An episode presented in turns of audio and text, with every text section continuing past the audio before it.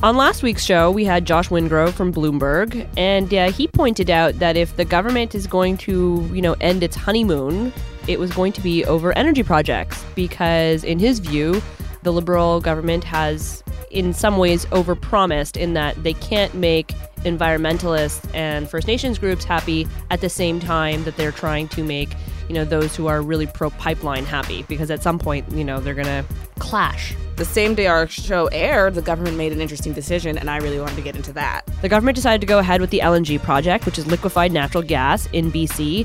And although it's not a certainty yet, you know, Petronas, which is the company that has the majority stake in the LNG project, still has to go ahead and approve it. But the project itself still has to meet 190 conditions in order to go forward. Yeah, and as the project goes forward, I'm sure we'll get into all the 190 conditions, but I'm really interested to know how Indigenous groups are responding to this. So some Indigenous groups are fighting back and they're saying that you know, because it's on their land, it has environmental repercussions. It's going to hurt their ability to live healthily on that land. But other indigenous groups are actually backing the project. So I wanted to hear more about that conversation and to really understand projects like this, what impact they have on indigenous people. Yeah, I spoke to people on both sides of the issue uh, First Nations groups that were in favor of it, as well as those who were against. And then I spoke to a political science professor who specializes in environmental policy to get more of the details of the project itself and the actual impact it would have on the environment.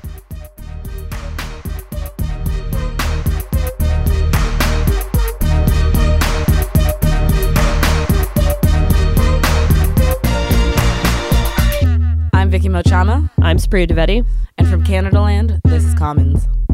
This episode of Canadaland Commons is brought to you by BarkBox.com. Every month, BarkBox picks the best all natural treats and innovative toys to match your dog's unique needs, whether it has allergies, is a heavy chewer, or just your average pup. Jane Lytvynenko, news editor at Canadaland, uses BarkBox for her dog Naya. Jane, tell us a little bit about it. Every month when we would get the bark box, she would get so excited and jump up and down, and she'll know that it's for her because she can smell all the treats and the toys. And she would like rip open the box, and it would be a huge mess, and she would just jump everywhere on the bed. And now she's fat and, uh, you know, that's okay. At least she's happy. The best part about BarkBox is that if you don't like something in the box, BarkBox will send something new that they love for free because they care about the happiness of your dog. When you sign up for BarkBox, you get an extra box free by using our offer code. Go to getbarkbox.com slash commons. Again, that's getbarkbox.com slash commons to receive an extra month of BarkBox for free.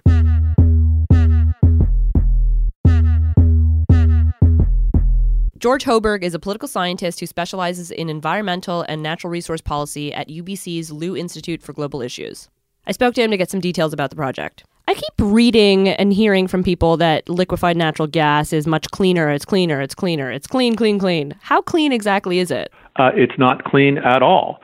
In order to get it out of the ground in northern British Columbia, you need to use fracking, which is an enormously controversial technology and, and process in other jurisdictions. Involves a lot of water use, potential contamination of water, a lot of disruption of land. People say it's clean because it's less carbon intensive than coal and oil. So it's just essentially the lesser of two evils. Yes. So it's still a fossil fuel and it still produces greenhouse gas emissions, but it produces about a third of the greenhouse gas emissions per unit of energy that coal does. The trick, though, is getting natural gas out of the ground also leaks methane, which is another greenhouse gas, a quite a potent one actually. And some people are concerned that we're underestimating methane increases, and that when you include that, it's actually not any cleaner than coal. I think it probably is a bit cleaner, but it's still a fossil fuel. And in the long term, over the next 30 or 50 years, we're going to get off fossil fuels altogether. I read somewhere that this project is expected to unleash something like 5 million tons of carbon dioxide annually, and that's not even taking into consideration the transportation that would be involved. So, how, what is this exactly going to do to the environment, and what is this going to do to targets that have been set by this government? What the government actually approved was this really big liquefied natural gas plant in Prince Rupert on the west coast of British Columbia. That's the plant that will produce that 5 million tons of greenhouse gases. But in order to get the natural gas there, you have to get it out of the ground in northeastern British Columbia and then pipeline it across to the coast. Getting it out of the ground also causes a lot greenhouse gas emissions, pollutes the water, and also disrupts a lot of habitat that is dependent on for people for hunting and for animals like the woodland caribou. Depending on which part of the project you're talking about, there's different kinds of environmental impacts. The most attention has been paid to two things really. One is the greenhouse gas emissions, and the other is a risk to a salmon estuary that's right off where the project's going to be located in Prince Rupert.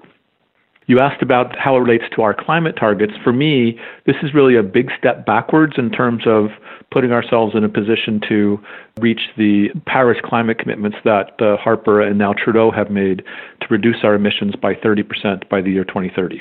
How does it compare to other projects that we've seen? So, you know, you hear 5 million tons and it sounds like a whole heck of a lot, but is it in terms of other similar projects?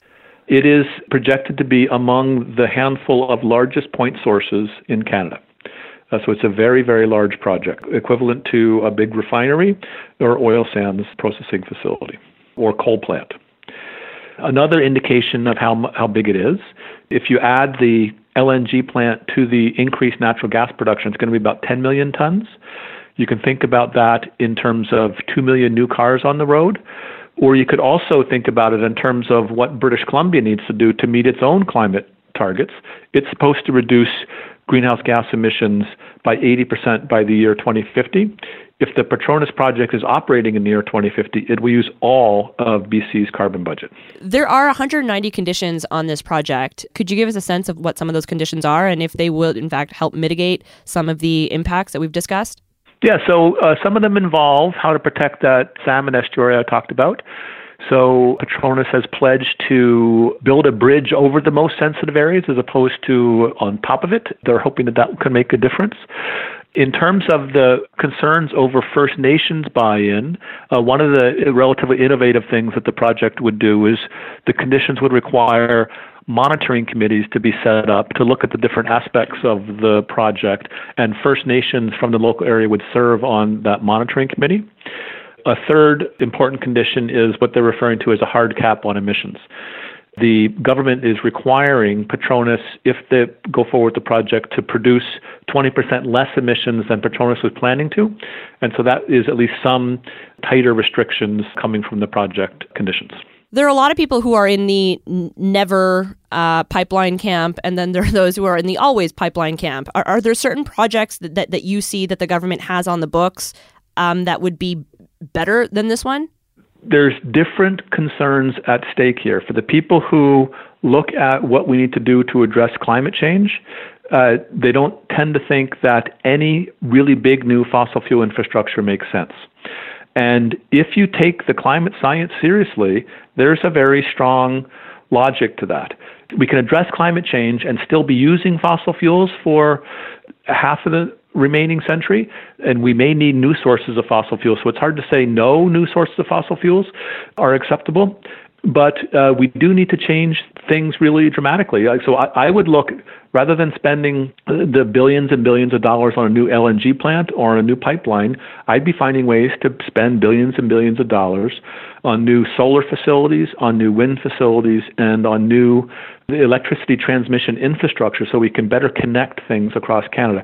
To, to give a good example, BC has a lot of hydropower, as does Quebec, that they could be exporting to other provinces, but all of our transmission lines essentially go north south and not east west. We should shift it so BC can help Alberta get off coal, and Quebec can help Saskatchewan get off coal. I just think that we need to, rather than framing this as some kind of economic apocalypse for Alberta and other resource dependent areas, I think we need to frame it as an opportunity for uh, Canada to renew itself and grow in a different direction because there's a lot of economic opportunity in all of the infrastructure that needs to be built to, to grow that clean energy economy.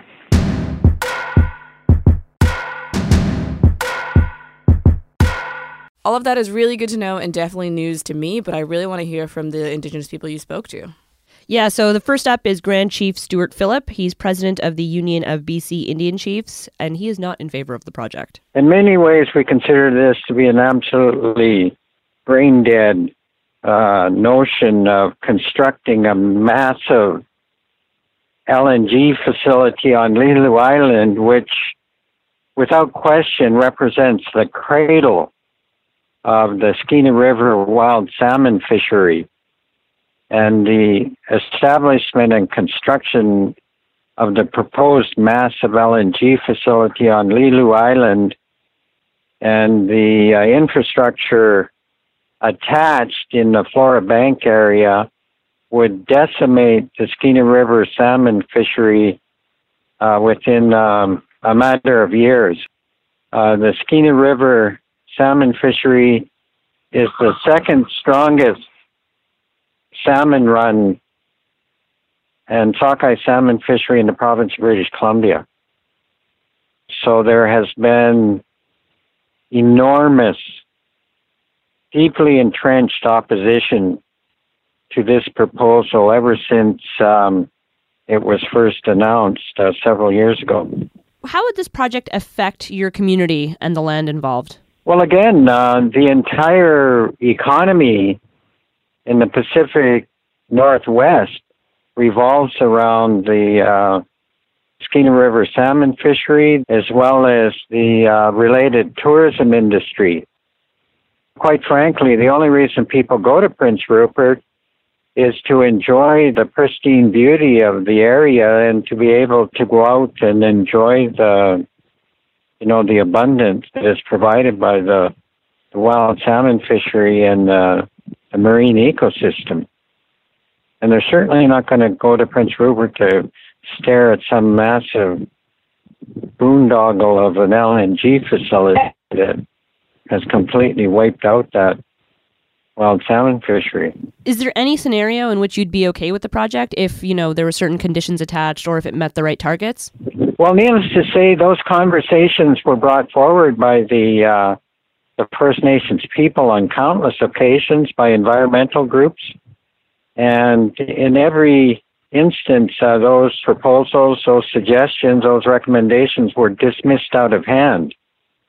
Um, the uh, provincial government and Petronas were very high-handed and arrogant, and basically said we are going to ram this project through, and it, it's going to be where we say it's going to be, and and you know, butt out. But the issue of consultation, um, I just want to speak a bit about that. First of all, it's a rabbit hole.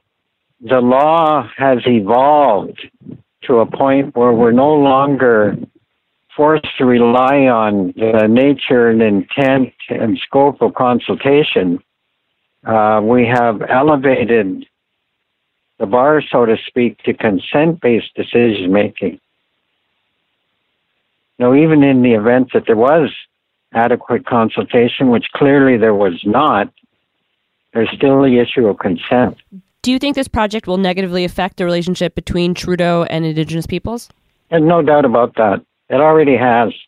As you're probably aware, uh, Trudeau government, in a very sneaky, underhanded way, approved the permits for the controversial Site C Dam project on the Peace River in uh, in the northeast part of British Columbia, and they did it late in the afternoon on a Friday before the long weekend.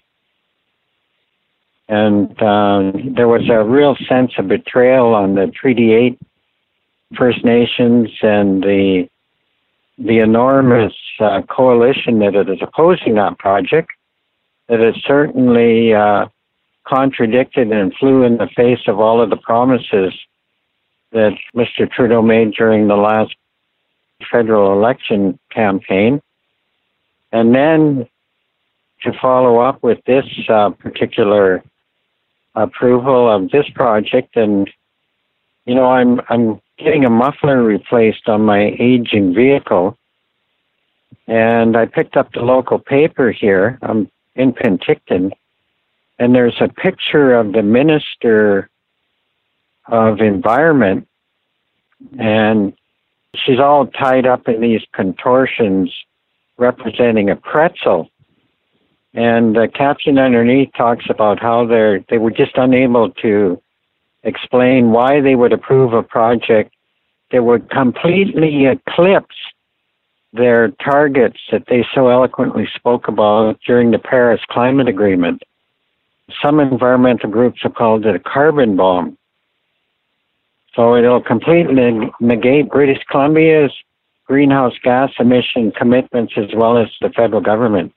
It'll be the largest emitter of greenhouse gases in the entire country. So there's uh, across the board, not only with indigenous peoples, but general population is, you know, beginning to believe we were taken for a ride uh, during the last federal election. Of course, um, in all likelihood, we're looking at a hat trick here, a hat trick of deceit.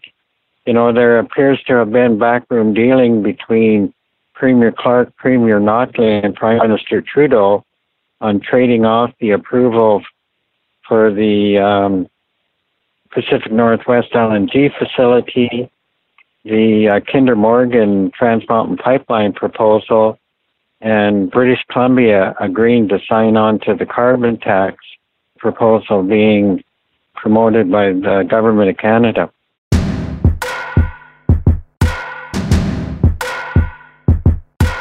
So, Supriya, what does the other side of that coin look like? Well, I spoke to Karen Ogen-Toews, who is with the First Nations LNG Alliance, who support the project. She's the former chief of the Wet'suwet'en First Nation. In some ways, there may be some potential for jobs and contracts for everyone, including the First Nations, for this Petronas line. Could you just expand on that a little bit? Like what, what exactly that, that would mean for the folks on the ground there? Well, I think that for the First Nations that have set up their own economic development organizations, a lot of them for the different projects have had to set up joint ventures. So, for example, camps and catering. Some of those contracts could be very beneficial and fruitful for the First Nations that, you know, not only do we have training and then jobs for those people who have gotten trained and contracts that would benefit the nation in the long run. And in our community, what we've done just so that people are, aren't just saying, well, they're making money. Well, what are they doing with that money?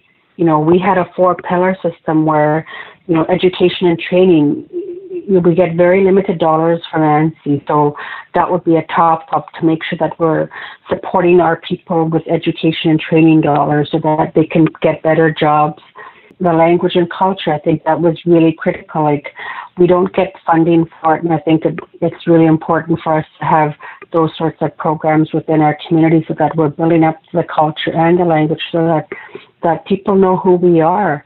The other piece I think is really important was the health and wellness, especially in relation to the history of our people you know, we talk about residential schools, we talk about Sixties Scoop, and, you know, a lot of our people are riddled in addictions. And so the health and welfare programs would sort of assist with our, our people in, in getting, uh, whether it be treatment or counseling or whatever programs will assist our people to, to get on their feet. And the fourth one was housing because, again, we don't get very much money for housing, and so we have poor housing conditions in the community, and so that's where the money would have went and making sure that it's benefiting the community in the areas where you know uh, where it's needed, and I think that's really important. A lot of the critics that oppose the pipeline have, in fact, brought up the wild salmon habitat. So, in in your mind, do you think the the protections are are sufficient? That was really from the different articles that I've read. They've talked about the flora banks, the different uh, concerns, but more for the inland people. I think that um, you know one comment was made that there was a lack of consultation with their community because uh, you know the fish comes from the mouth of the Skeena, and so that's where the rest of the inland nations, you know, receive their fish. So I think that's an issue that needs to be fleshed out very well with the rest of the First Nations that are on the Skeena River. Do you feel it was hard for yourself or for others to come out in support of the LNG pipeline because there has been so much opposition to it? Well, when we signed the agreements when I was the chief, I think that, you know, we did our due diligence. You know, we did everything that we possibly could host community member meetings, uh, have, government and industry come to the community and provide as much information, put it in newsletters. We were diligent in having monthly community member meetings where they can come and listen if they have questions, if they have concerns. And when it came down to the actual signing, we we had people that were living out of the community that didn't care to read the newsletters or didn't care to ask questions, said we didn't inform them. And I thought, well, you know what? We did our best, and whether you engaged or not, or whether you read the information, you know, we did our due diligence. And we still had people coming out saying they weren't informed or they weren't consulted. And, you know, a lot of the people that were living out of the community said, well, what about our yintah? That's our land and our language. And what about our berry picking Says That, like, my question is, is how often have you come home from the cities or wherever you're living to do your traditional berry picking and fruit harvesting? You know, it's one thing for people to complain about it, but how much have they utilized it?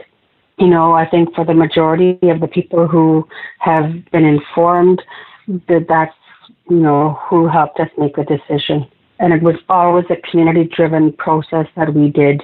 What would be your pitch to people that are opposed to the LNG project? I always tell people that one thing one of the professors have told me in my schooling was to look at, you know, if you're opposed to something, then learn the other side. Learn what the other uh, opponent or whatever you want to call it is doing and, and what are they all about. And I think when you, you take the time and are willing to learn what the other side is doing, then it brings greater understanding. At the end of the day, we're still First Nations. We're still, you know, people that need to learn to respect one another even if we have differing views and opinions and beliefs, I think that's really critical because I I see a lot of uh, bashing of, of one another, and it's just not who we are as First Nations. And I think it's important to try to create a peaceful environment and sit down and have discussions and create more of an understanding. I think that's really important. Prime Minister Trudeau has made his relationship with Indigenous people a sort of hallmark of his administration. Do you think, in, any way, going through with this decision would negatively affect that relationship? You know, as far as I'm concerned, I would take his climate change announcements and see how it lines up with this project. And if he's failing it, then I think, uh, you know, it's something worthwhile that people that are opposed can bring up and you know, it's worthwhile to look at and to see if he's still sort of in line with, with what he said. I think overall, just from my perspective, when I was the chief of the nation, was that we've never had a prime minister that's really made some effort in, in relation to building a strong relationship with the First Nations. I think we've never had that. And so I think you know, people are saying, well, let's just wait and let's just see how this plays out. We don't completely trust him. But I think the point that he's made a lot of his his uh, work centered around First Nations, I think that's really important. I, I think if you were to look at the long list of prime ministers that we've had, how many of them had said they wanted to work with us in terms of climate change and, you know, looking at our cultural way of life and acknowledging that piece, I think those are really important. And when he made this decision, I'm sure he had that in the back of his mind. That's what I think. And I think that's something that the First Nations, not only in BC, but in Canada, should really have a look at that and see if what he's saying and what he's doing is lining up.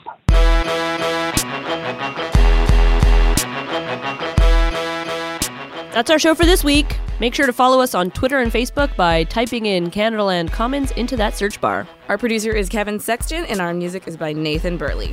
Our website is CanadaLandShow.com. If you want to reach us, email Vicky at CanadaLandShow.com or you can reach Supriya at Supriya at CanadaLandShow.com. The Imposter is out tomorrow, Shortcuts is out Thursday, and we're back next week. If you like the show, and we know that you do, please support us. Go to patreon.com slash CanadaLand.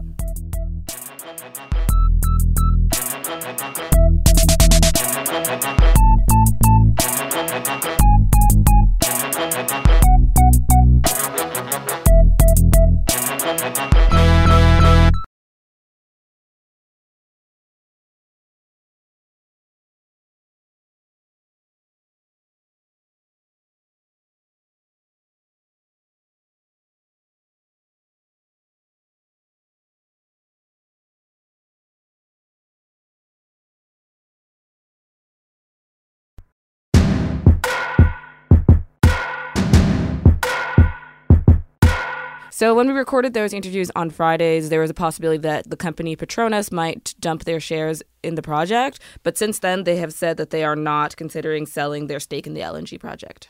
The cosmic battle continues.